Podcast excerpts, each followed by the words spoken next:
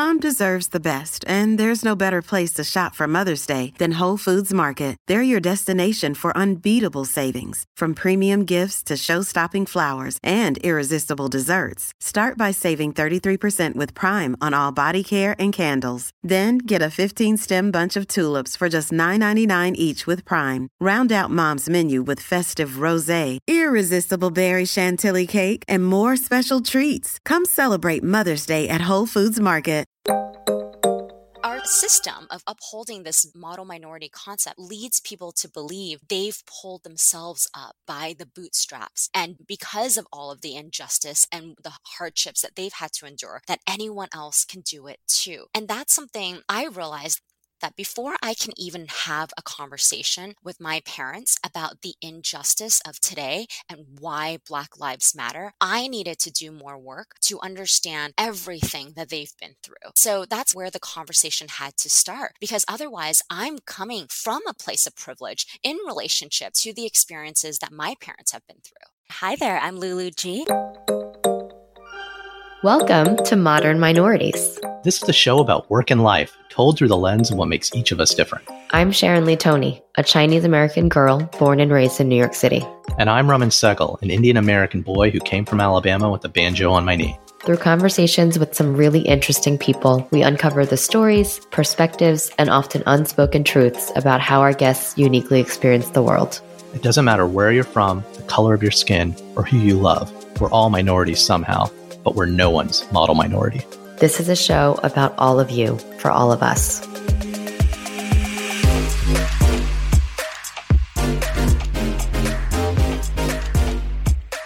Today, we're talking to Lulu Ge, co founder and CEO of Elix, a wellness company focused on personalized Chinese medicine for women's health. Lulu and I have known each other for a few years now. And I actually worked with her when she was first coming up with her company. So learned a lot about her background and also her passion points. And it was really good to have her on the show. I don't know when this episode's going to air, but a lot some of these recordings are happening in mid-June. And while we're trying to create quote unquote evergreen content, we can't help but talk about what's going on in the world and how it's impacting well to be very direct it's impacting one community more than others but how other communities are reacting and thinking about things has really made some of these conversations real and necessary and, and just really enlightening. Like we talked about stuff that's going on in the Asian community and the reactions people are having based on heritage, right? Yeah. How I don't know if you guys saw the Hasan Minhaj episode after the George Floyd killing, but it's a really good one to understand what's going on in the Asian community. And again, not as important but it, it's kind of like reconciling the differences of opinions between the generations. Sure. Right? Yeah. And we really got into that with with Lulu, and it, it really framed the way I'm thinking about my parents right now. Yeah, and what's what's funny about her situation, as you'll hear in the episode, is she's holed up in a house right now with both her own parents, her and her and her mother-in-law. So because of COVID, they all live under the same roof. And I think she had said they have dinner with each other every night. And so as they talk about what's happening in the world and they talk about Black Lives Matter and they talk about systemic injustices, her really having to educate her own parents as well as like the older generation who also had their own experiences of injustices and well and and that's where they're coming from. Like right. and it's not that someone is right or wrong. I do believe that there are rights and wrongs right now to be very clear. But understanding where they are coming from, why they might have the belief, because the experience our parents had, yours and mine, Sharon, and a lot of our audience who might not be white American, like, is so much different than the privileged experience you and I have mm-hmm. had as mm-hmm. kids. You know, yeah. like whatever we experience as kids, and again, not to diminish what has been going on for 400 years in the black community, but what the immigrant experience in this country was not necessarily a kind or always welcoming one. Absolutely. And so that's Absolutely. where they're, I think that's where our parents' generation is coming from. Mm-hmm. So I can at least, I don't have to agree with it, but I can now understand it a little bit better. Yeah. I think they're coming from a perspective of coming to a country, having to start from nothing and maybe even starting from negative, if we can look at it that way, right? A lot of immigrants sacrificed a ton. They gave up a lot of things. They had to sometimes leave loved ones behind in order to come to America and make a better future for themselves. And so I think when the older, we keep saying older generation, sometimes I do wonder though if it's like first generation immigrants.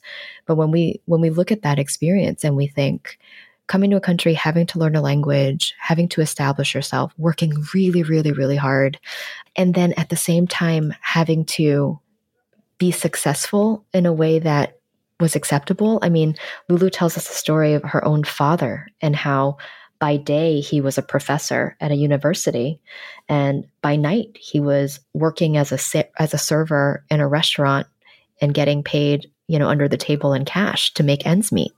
And it's that disparity of you know having a day job that's respectable and that has some kind of like public authority but then having to almost have this secret life that it would require just to just to even stay afloat in this new country. Yeah, and and again, understanding that to be clear, it, that was still a choice versus Black Americans did not have a choice. And I'm not. I'm not, I'm literally yes. not trying to argue a point for sure. It, it just goes without saying, like acknowledging where first generation immigrants mentality is around this issue, or at least where they're coming from. T- to me, that was like the most powerful unlock for me as I think about my own parents' journey, again, I, I, don't necessarily need or have to agree with some of the things, and I want to force a conversation on the correction of that. But again, Lulu kind of raised the point for the first time that I'd really thought through is just understand where they're coming from. And it's like, okay, and I do now. Um, and I think that was really valuable. And she's just really cool. Yeah. like I really like talking to She's Lulu. She's awesome. She is so awesome. So we really think you're going to love this episode. And here's our friend Lulu. Lulu, thanks for being on the pod. Thanks so much, Raman. So, Lulu, you're kind of famous in the business world, but and we'll talk about some of that. But you're really... totally famous. I love that. I love that we started out with this saying that. and Sharon helped get us there. Oh, so sweet. yeah, I know, right? Lulu, can you tell us a story about your childhood before you were famous? Well, it's an interesting time that you're asking this question because I think the past the past week or two has been really just heartbreaking for me and many others in the US with the recent tragedies. And even saying that it's been heartbreaking and it's been a space for me to reflect upon my childhood and the institutional forces that shaped it I recognize is is a statement of privilege. But as I came to this country when I was five years old, I was actually born in China in Hunan at a hospital that my grandfather ran. And my dad initially came to the US to with the typical immigrant dream to create a better future for us. And when I was 5, my grandma brought me over here after my dad had been in the country for 4 years on his own. And I remember as a 5-year-old with a name Lulu coming into an American preschool, not speaking a word of English. The first couple of months, I was utterly taunted and made fun of every single day. Lulu rhymes with poo poo. I didn't know how to ask to go to the bathroom my first day of school. So I remember coming home and asking my dad in Chinese, How do I say I need to go pee? And he said, You raise your hand and you say, Teacher, can I go pee? And so that's what I did the next day when I went to school. And you can imagine what happened after that, after the new Chinese immigrant girl raises her hand and says, Teacher, can I go pee? The entire class started laughing and I became new, or I became, or I was made fun of that much more after that. And I think it was these early experiences of coming to America, recognizing that I was so different that for the next you know, 15 years after that, I desperately tried to fit in and tried to act and become as white as possible. And so what that meant was having only white friends, doing all the stereotypical things, becoming a cheerleader in high school, running for student government, joining a sorority in college, exclusively dating men who were white. And, you know, as a result of that, really turning my back on Chinese culture and language and heritage in an effort to really assimilate. You know, I can relate. No, it's just interesting because I've known you for a while now, Lulu, and I've known, I mean, we've joked about how you're like a white girl inside but I actually never heard that side of the story. So thank you for sharing. Thank you for sharing that with us.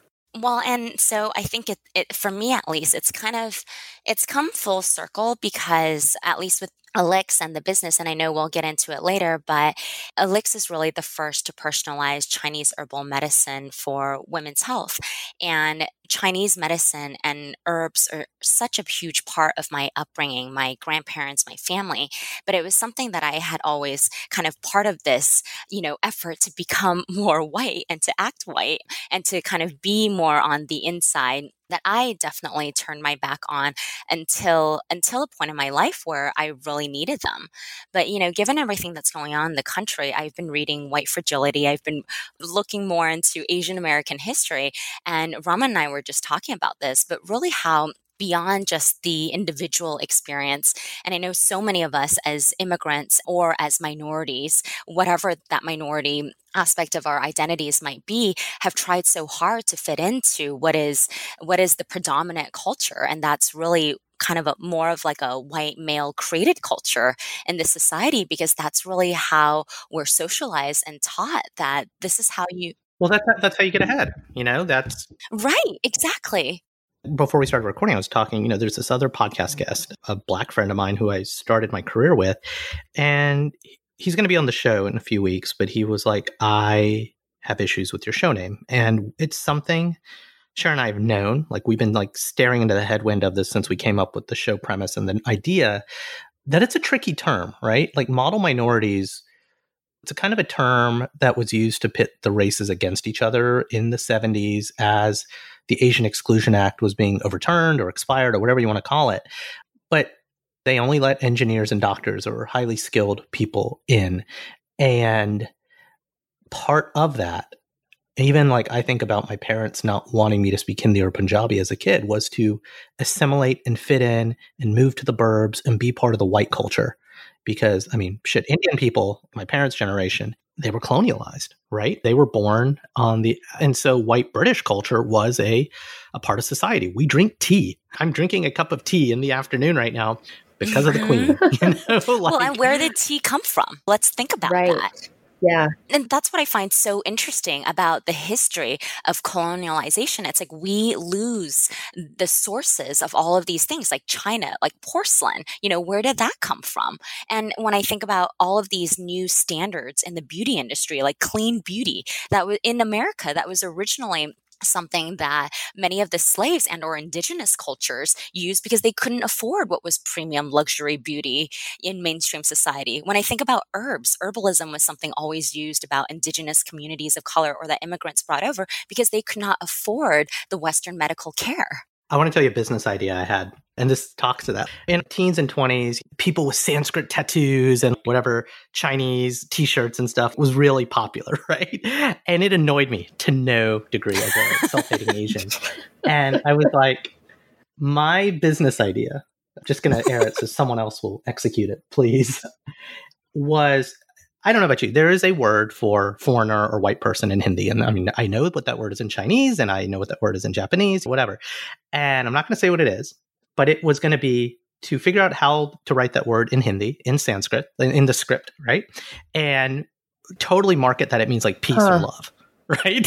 so everyone would get tattoos and t-shirts and I would make so much money off of all the like non-Indians getting it. And they would think it's like peace or love, but then all Indian people would totally know. Like I might not know because I don't I can't read Hindi, but my parents would be like, "You know that means that." And I'd be like, "Oh, sweet." And then I would learn Hindi.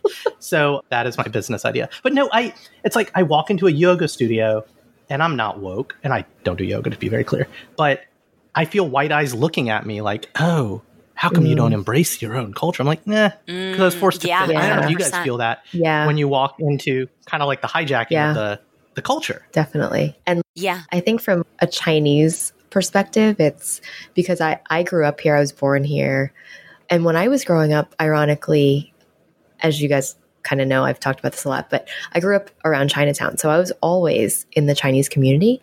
But I remember being embarrassed to speak Chinese in public, you know, or even at home, my parents, my, my mom's from Hong Kong, but at home when we were young, they used to try to speak Chinese and, and then we just kind of all reverted to English. And so what happened was over time, I kind of naturally lost touch with that. And then I'll go into places where I see, I went into this traditional Chinese medicine place the other day, and it was all white people getting acupuncture certifications or getting herbalist certifications. And they looked at me, I looked at them, and I, I was kind of like, whoa, it's weird to see you guys here. And then they were kind of like, whoa, it's weird to see you here. And you don't even know what these characters mean. Like, completely reversed yeah. in that way. But I can't win because you go back to India and I'm yeah. American. Yeah, yeah, that's actually what know. happened to me in, in my 20s when I remember traveling around the world. And when I was a freshman in college, I went to Paris for the first time with a girlfriend that summer. We saved up money working all summer at the end of summer to go to Paris for the first time. And people would ask us, we were two Chinese American girls. People would ask us, where are you from? And we would say, America. And they would say, no, where are you really from? And it's that question whenever you travel as an Asian American, as any people always wondering, assuming almost like America is not your home. And then when I also spent time studying abroad and living and working in China, people there would ask me where I'm from. I'd say American. They, would say, no, no, no, you're probably Korean, right? Because, because I was there learning Chinese and there were characters I couldn't read, Sharon, to your point, and I wasn't that great. At, and I'm still not great at using chopsticks. And I was actually living in Beijing with my then six foot three white boyfriend who used chopsticks better than I could. And so we would ask the waitress at what restaurants for chopsticks and she'd come and she'd bring it to my white boyfriend and then he'd hand the chopsticks to me and everyone in the restaurant would, it was like a collective gasp, like, oh my gosh, she doesn't know how to use chopsticks and the white man can. That's very funny. But I feel like it's being I, uh, that place of in between it. It made me at least realize, wow, there's actually so much a part of my culture that I've turned my back on that it is so fundamental to who I am. And I guess it was that process kind of in my early 20s of starting to revisiting the language, learning more about the culture, and really trying to come to terms and holding both identities of being Chinese and being American simultaneously. And that and that's I feel like for any immigrant, for any minority, really challenging to do. How are you either the same or different from that little kid? How have you changed from the little girl who came, or what do you still carry with you from back then, or what has changed about you? Yeah, I mean, I think what I always carry is this idea of not tolerating the or wanting to fight against, wanting to understand where these feelings of discomfort arises and how do we do something about that? And i think the past couple weeks all of the seeing the heartbreak and sharon i know you mentioned talking about in a previous episode seeing the videos of police brutality and the guilt the discomfort and just being inspired to really do something about it and how so much of the work that we have is on an individual basis. You know, back then, that little girl was feeling the injustice of being called out as different. And so the work that she did was to become the same and to become one of them. And now I think where I am in my life is seeing how becoming one of many in this overall system is actually what keeps the system of injustice, racism, discrimination in place through our social norms, through our collective culture, through our legal institutions, through our political system, through our criminal justice system, and so forth. And so when I think about the work that's ahead is if we collectively feel that these systems are unjust and they're forcing us to all be the same in a way that we don't agree with, then it's on us as individuals to first see the system our role? How have we been complicit due to our own pain? And now, where do we take that? How can we create the space for more diverse perspectives within ourselves and within our families and within our communities?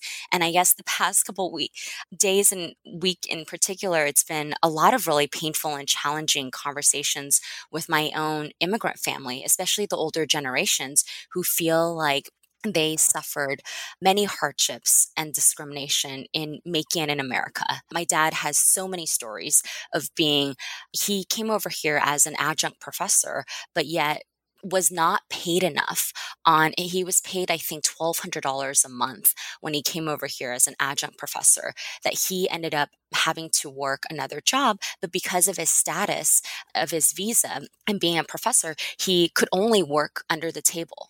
And so what my dad did was he worked under a table as a server at a local Chinese restaurant getting paid in cash.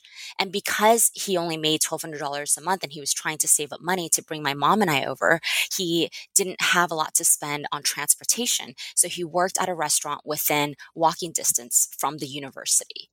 And he would tell me how embarrassing it was when he was a professor by day. And then at night, sometimes his students would see him bussing tables at this Chinese restaurant. Wow. I've been having some pretty interesting discussions with my parents right now. And I'm, I'm genuinely curious about how they're feeling because, yeah, our parents, their generation left a lot of things behind and they did have to suffer. But I don't know if it's the fact that my folks are in Alabama and in a different news bubble than I am, or even social bubble, right? Of the people you talk to, the Facebook posts and the WhatsApp posts that you see. But I, I don't deny that there were problems, but I don't agree with the statement all lives matter. Literally, yeah, sure, the statement makes sense, but it's being used yes. as evil marketing right now. And I was trying to figure out a response to my mom the other day, and God, I hope this episode doesn't air for at least a month because the, the, the wounds and the arguments are very fresh. But I'm trying to figure out how to tell my mom, yeah, but right now all lives don't matter because black lives don't matter. That's the problem. And we have to address these issues one at a time, not in the macro. If we don't stop the systemic kind of micro things, we're never going to solve the bigger problem. I don't know. And again, I think where it's framed out of why my mom and maybe dad are susceptible to that is either again the news bubble they're in in the South, or their own. I mean, they came and had. I mean, brown people in Alabama in the seventies. You know, my dad being overlooked for things throughout his career. Same with my mom, right? And it's like I don't discount the pain and the hardship. And your it's terrible what your dad went through. And there's a pride element to it, right? But you swallow the pride because he's got to take care of his family. So, I mean, I got to ask, where, where are your parents? Where's their head right now? Because they're of the different generation. Right. So it's interesting because of shelter in place. I've been actually, I left New York City and I, my husband and I have been living with my parents and my mother in law, the five of us, for the past three months. And so typically you could have a phone conversation. If it doesn't go so well, you could hang up and yeah, yeah, you can avoid talking about it for a few weeks, but we literally have dinner together every night. And so it's been, it's been many hours of these conversations. And I would say the first day, it didn't go so well. My dad was talking about, oh, the riots and how Chinatown is really suffering. I was like, the riots, what about the lives? What about where this passion and this injustice is coming from? And and then my dad was like, well, they they should protest peacefully. I was like, Dad, the system has failed them. There is no peaceful protesting. Look at all the protesters protesting safe. And then that's where I realized there is, to your point, an information gap. A lot of what the Chinese news medias have reported, at least in the initial days, I think they're showing more of both sides of the story now, but was only of the violence and not of the other side of all the peaceful protests and yeah not the nuance, right? Right, right, right. But then I think that's where this concept of bootstrap theory really comes to play because as a, our s- system of upholding this model minority concept leads people to believe that they've pulled themselves up by the bootstraps. And because of all of the injustice and the hardships that they've had to endure, that anyone else can do it too. And that's something you know has been really I realized that before I can even have a conversation with my parents about the injustice of today and why Black Lives Matter, I needed to do more work to understand everything that they've been through. And so that's kind of where the conversation had to start because otherwise I'm coming, I'm starting this conversation about Black Lives Matter from a place of privilege in relationship to the experiences that my parents have been through. And that's what breaks my heart when I see there's so much on Instagram and Twitter right now of younger immigrant or Asian generations calling their parents racist, calling, saying that their parents are backwards and all of that. And it makes me wonder because this is where I failed when I first started having these conversations with my parents. How much time have we, as the younger, more educated, more privileged generation here in America, really taken the time to pause and understand, really understand beyond just one or two stories, the years and the multiple instances of discrimination and injustice our parents had to endure and help them see that that's wrong and that yes, they were strong, they worked hard, they made it through, but does that mean other people should have to as well? And just because that was their experience, does that mean it can actually be replicated by others? Yeah, because of certain advantages. I actually really I have this idea and I don't have time for a fourth podcast, so please someone else do this. I want to do this show and literally only talk to our parents. I think that'd be so interesting. Mm-hmm. That'd be yeah. powerful. Yeah. Yeah. So someone else needs yeah. to do it. Lulu, it's on you. Go. You're stuck at home with them. I mean, we're making we're making progress. slowly but surely.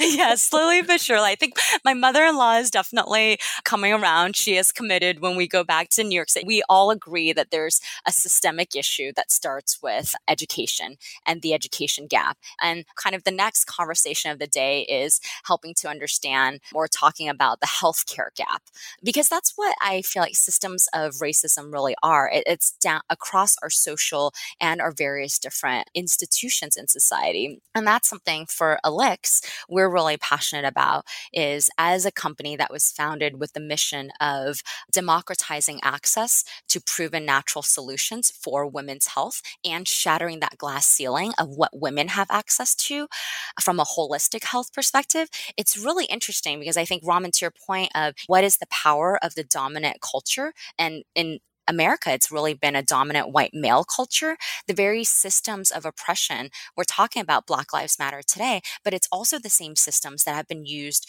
to kind of keep women in our place for decades. Yeah. I like how uh, marketer to, or ex marketer to marketer. I, I love how you wove in your business because that's interesting that your product is built as a democratizing element to a degree or that's I, I don't know if that's in your oh it 100% is. It's part of our our mission because beyond the product one of our goals is really education. Because today in America, 58% of women are prescribed hormonal birth control pills to manage a menstrual related symptom. And there's so many studies on the side effects of long term birth control use that as we know, pharmaceutical companies spend billions of dollars a year in marketing to bury and or to re-educate doctors of why it's not that bad when in reality birth control is one of the biggest money makers of essentially all pharmaceutical companies. It's a SaaS product. It's a product women will pay monthly for and use for decades of her life. And we've created these social norms where it's really taboo to talk about even bleeding through our pants is like the ultimate embarrassing thing. Or as women who demand equality in the workplace, how could we let ourselves, like, let ourselves feel less than 100%? And how can we contribute to this narrative? We can't, which is why we power through it. We don't acknowledge the pain that, and the suffering that we have to endure on a monthly basis so that we could show we're every bit as strong and as equal and as deserving as men.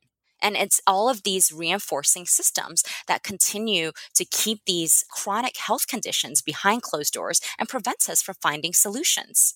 And so, whether or not she uses our product for personalized personalized herbal formulas. We have a free online health assessment that anyone can take. It's quite exhaustive. It's about 50 to 60 questions and takes about 10 minutes where she could learn more about her cycle, her health, and we actually show at the end of it the different herbs that could help her with her underlying imbalance. And we also have a blog and part of our commitment and doing our reflection is how do we promote more diverse voices and perspectives on our blog because there are so many women's health issues that disproportionately disproportionately impact Black lives. Birth control is a really interesting thing. I love the analogy. I not like, but I find it very interesting. Birth control is like the original SaaS. And for listeners, SaaS is software as a service, whether that's your subscription email server or your Netflix subscription, you pay a monthly fee and you're locked in forever because you don't want to miss out, right? And thinking of birth control as a SaaS is a very provocative statement because I can see both sides of it, and I'm kind of I'm, I got to check that I am a dude, so I know I'm getting into weird territory for do I have the right to comment on this, but I feel like we even had a guest that said birth control has been one of the most empowering things for women at the same time. Like family planning is it gives a woman's almost like more platitudes back to oh, participate oh, yeah. in society. Yeah, yeah, definitely. A hundred percent. We are not anti birth control. We are anti birth control as the only solution for chronic conditions it was not created for. birth control is a contraceptive. It should be used in that way. But when 58% of people are being prescribed it off label to manage menstrual related symptoms. Women deserve better. And in our country, when only 4% of healthcare research and development dollars goes towards women's health issues, women deserve better. I mean, up until the 1990s, women were systematically excluded from scientific studies because we were viewed by the mostly white male research and scientific community as being little men. Wow, I never knew that. Wow. Yeah, there was a congressional panel in looking at reforming the NIH in the in 1990 that basically forced into reform that allocated more funding towards women's health issues. But we're we're still only at 4%, but 4% is better than 0%. But some of the biggest landmark studies in American history, like longitudinal studies, were only include included male participants.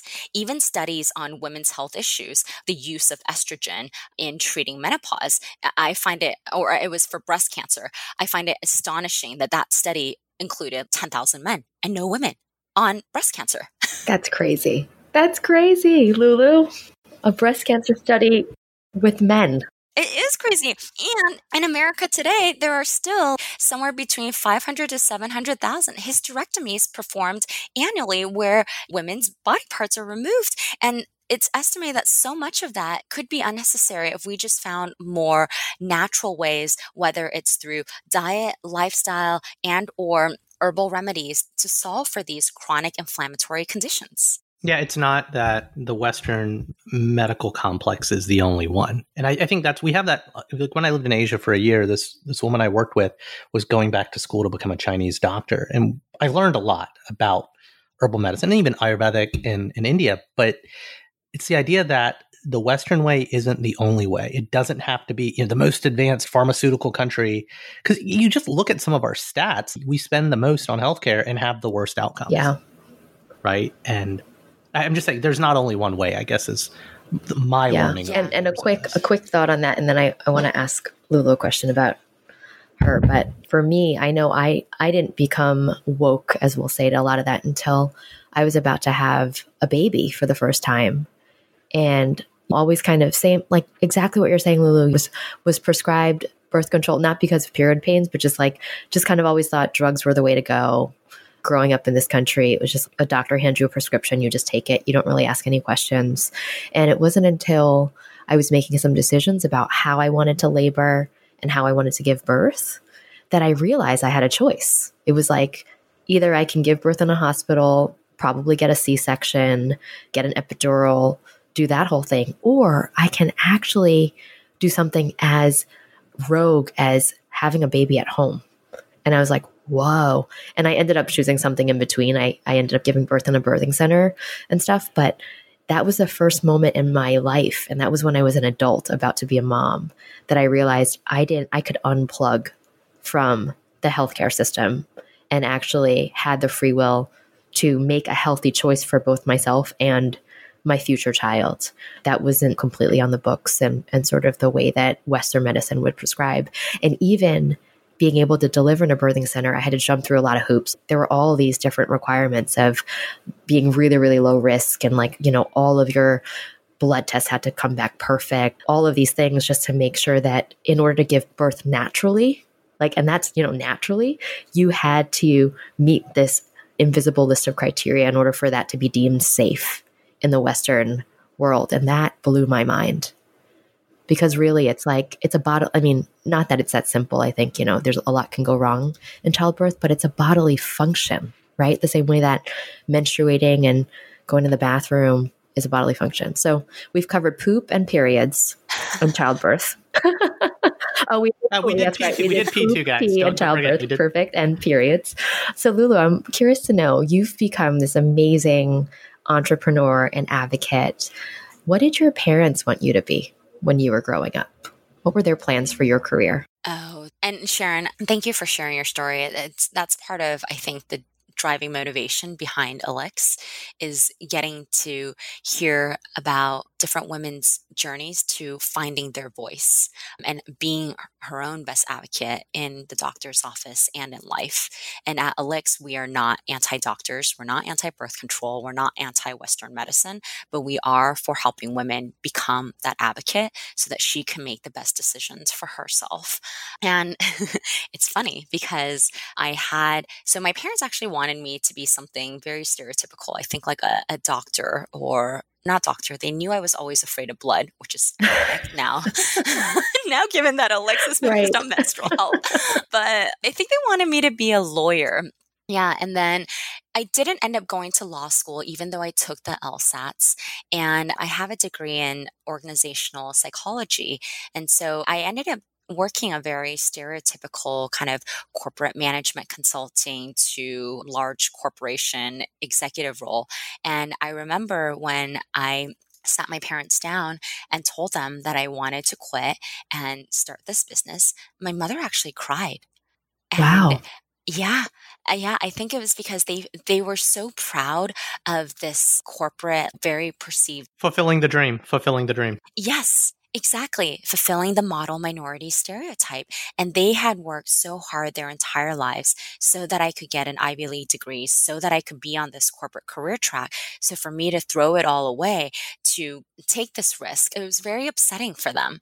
And I remember them asking me, Am I sure I had to quit? Could I just start it on the side? And I remember saying, I've been working on this on the side for the past year and it's the time. And, and I laid out my plans and we had a three hour lunch and they weren't very supportive, to be honest. And how do they feel about it now? Well, actually, Sharon, I think it was after we worked together on the beta. So for before launching Elix, we spent about almost two years in research development and beta testing our formulas and our online health assessment. I think we had over 2,000 people take the online health assessment in beta, shipped over 1,000 orders, and saw that 93% felt an improvement after the first month. We had really great retention data from beta, and that's what we used for fundraising. And I think once my parents saw that this is something I was ready to dedicate my life to, how passionate I was about the societal impact that it could have, and just the results that we were seeing and the overwhelming support, they ended up being one of our first investors. Oh, that's great that they completely came around. I think that's how parents kind of make that judgment, right? It's usually just, they're usually upset when you want to qu- quit your day job, but then when they see either the money coming in, public support, sometimes it's having an article in the news. And for you, it was kind of all of that at once, right? Because I think you really, you guys really found some success after your initial beta period. So it's really, it's so nice to hear that they're completely on board, both financially and emotionally. Yeah, my mother in law is actually our chief floral officer. She's always had a passion for flowers. So she does the flowers for all of our events. And my parents accompanied me on one of our first sourcing trips to China, where we visited a lot of remote indigenous villages where indigenous minorities in China are still wild harvesting and growing some of the most like high quality wild harvested herbs like China's border with Tibet, China's border North Korea, China's border with the Middle East. And so it's kind of come full circle because working on Elix has been a beautiful way to not only just reconnect with my culture, but also reconnecting with my family and my roots and spending more time with my grandfather and understanding his experience running the hospital in Hunan and what led him there. My grandfather does not have a medical background at all whatsoever, but he fought with the Red Army in the cultural in China's, well, the Chinese is known as like the War of Independence and, and yeah, it's funny how it's named. You go to Vietnam, the museum is called the American. War Museum, right? Right. But yes. So, so what's what is it called in China? Well, my, my grandfather calls it the War of Independence. And at the time, I had a great uncle who was on the other side, who was part of the Kuomintang, the KMT. And so my grandfather was part of these young rebellious students. They had like an underground newspaper talking about the need for revolution. And my grandfather was arrested with all of his other colleagues at the newspaper. And because of my uncle's position in the then military, my grandfather was released and he was on home arrest. And my great grandfather told him never to leave the house. And then he talks about how he broke free from his window and he left home to join the Red Army. And his family actually didn't see him again for six years until after the war. And then they thought he had died. And then he came home a decorated war soldier. That's so cool. I think that's the beautiful thing about this time that we're living in. Through all of this heartbreak and tragedy, I guess, Sharon, as a fellow optimist, my hope is that because change needs to start our on our individual levels to recognize like our sources of privilege, my hope is that this is a time where we can all reflect upon our individual, our family, and our cultural history, and also painful struggles that in making it in America. And so we can all come out of here being the opposite of colorblind, but really recognizing and celebrating these beautiful stories that make up what it means to be an American. Yeah, because it's about, uh, we are talking to, I guess it might have been a guest from Canada, but or actually no it was a jamaican american guest or it's the idea of melting pot is not the right thing because melting pot means you lose something versus a mosaic, or as our Jamaican American guest said, no, it's got to be like a chili. and I think that's more appropriate. Canada's a mosaic, America's a melting pot. And yeah, I got to ask one last question, kind of related to that family. Your husband. So you wound up. It sounds like you dated a bunch of a bunch of white dudes. I, and I yep. here's the thing. Yeah, look, okay. I totally dated a bunch of white girls, and then I tried my hand at Indian girls, and couldn't do it. I'm sorry. like, Might have been the individuals, not the collective. Really offending. Jerry Seinfeld has this amazing quote. He says, I don't understand racism. Why hate a whole group of people when you can hate an individual for like a lot of perfectly valid reasons? But correlation is not causation. I did not wind up with someone that at the time my parents would have been happier with, right? but talking about that journey, you went from white dudes to a yeah. to a Chinese. Well, so the funny thing like. is, I always assumed if I brought home a Chinese guy, my parents would be ecstatic. I was going to say, and I don't have this on full authority, but isn't bringing home a white dude kind of like trading up for Chinese people? Isn't it perceived as that, or am I wrong? to be honest, I've never heard that because and when you look at the history of Chinatown, I think there's this desire of wanting to maintain cultural passing down the culture, not wanting the culture to die. And because of the history. I think we were talking about the Chinese Exclusion Act and other instances of systemic racism against Chinese community throughout American history. So I think there's been this solidarity. At least that's what I've always observed. So I can't speak for every Chinese family, but in mine, I always had the sense that if I brought home a Chinese guy, my parents would be ecstatic. And I remember when I told my parents about Justin, they were just like, oh, that's nice. I was like, what? Like, that's it? But to answer your question, what was really special about Justin was so I was born in China, came to the US when I was five. Every summer, I would still go back to China to my parents wanted me to stay connected with the culture. And Justin was born in New York City when he was seven years old, his family actually moved back to China. His dad took an expat assignment in a small town outside of Shanghai. And every summer, he would come back to the US to stay more closely connected with US culture. And so we joke that as children, we could have been on the same flights coming back and forth, but in opposite directions. And so from the beginning, we always had this shared sense of being Chinese and American? And how do we kind of simultaneously hold and value both identities?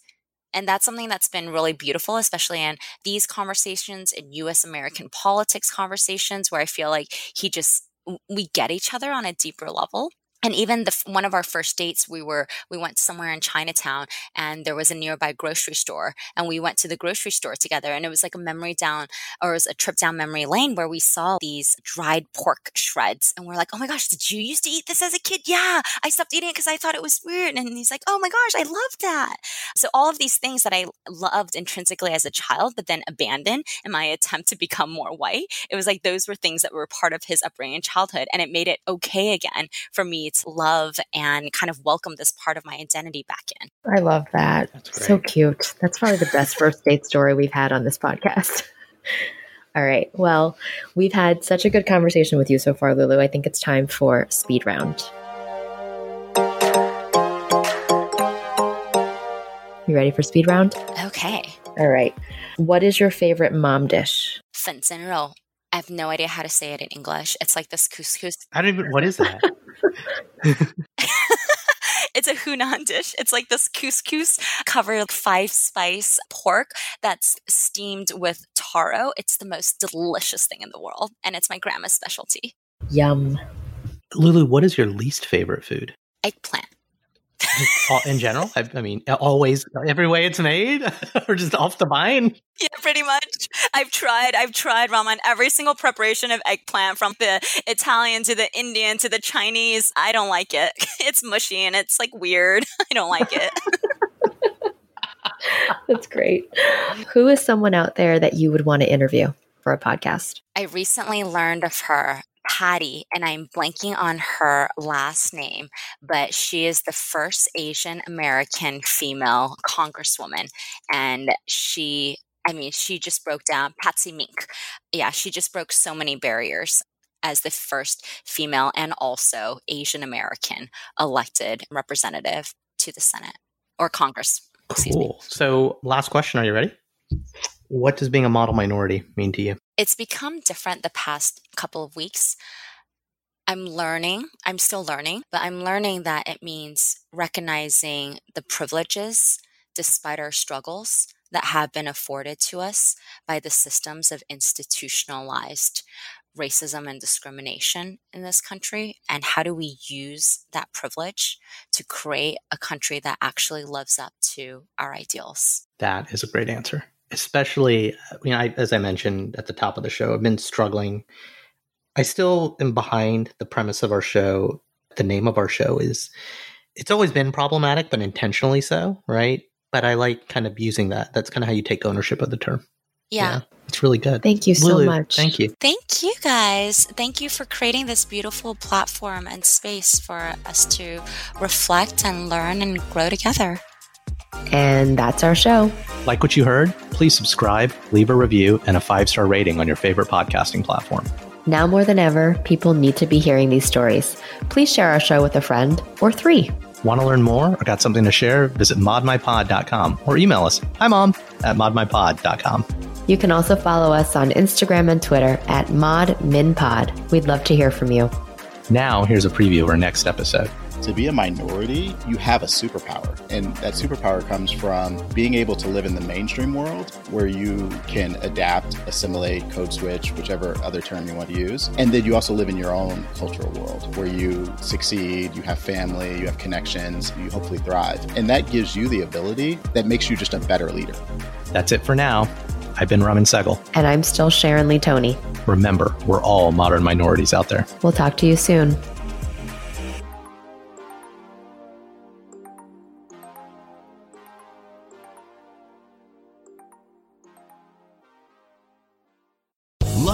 Casino asking people what's the weirdest place you've gotten lucky? Lucky? In line at the deli, I guess? Aha, in my dentist's office. More than once, actually. Do I have to say? Yes, you do. In the car before my kids' PTA meeting. Really? Yes. Excuse me, what's the weirdest place you've gotten lucky? I never win and tell. Well, there you have it. You can get lucky anywhere playing at LuckyLandSlots.com. Play for free right now. Are you feeling lucky? No purchase necessary. Void where prohibited by law. 18 plus. Terms and conditions apply. See website for details.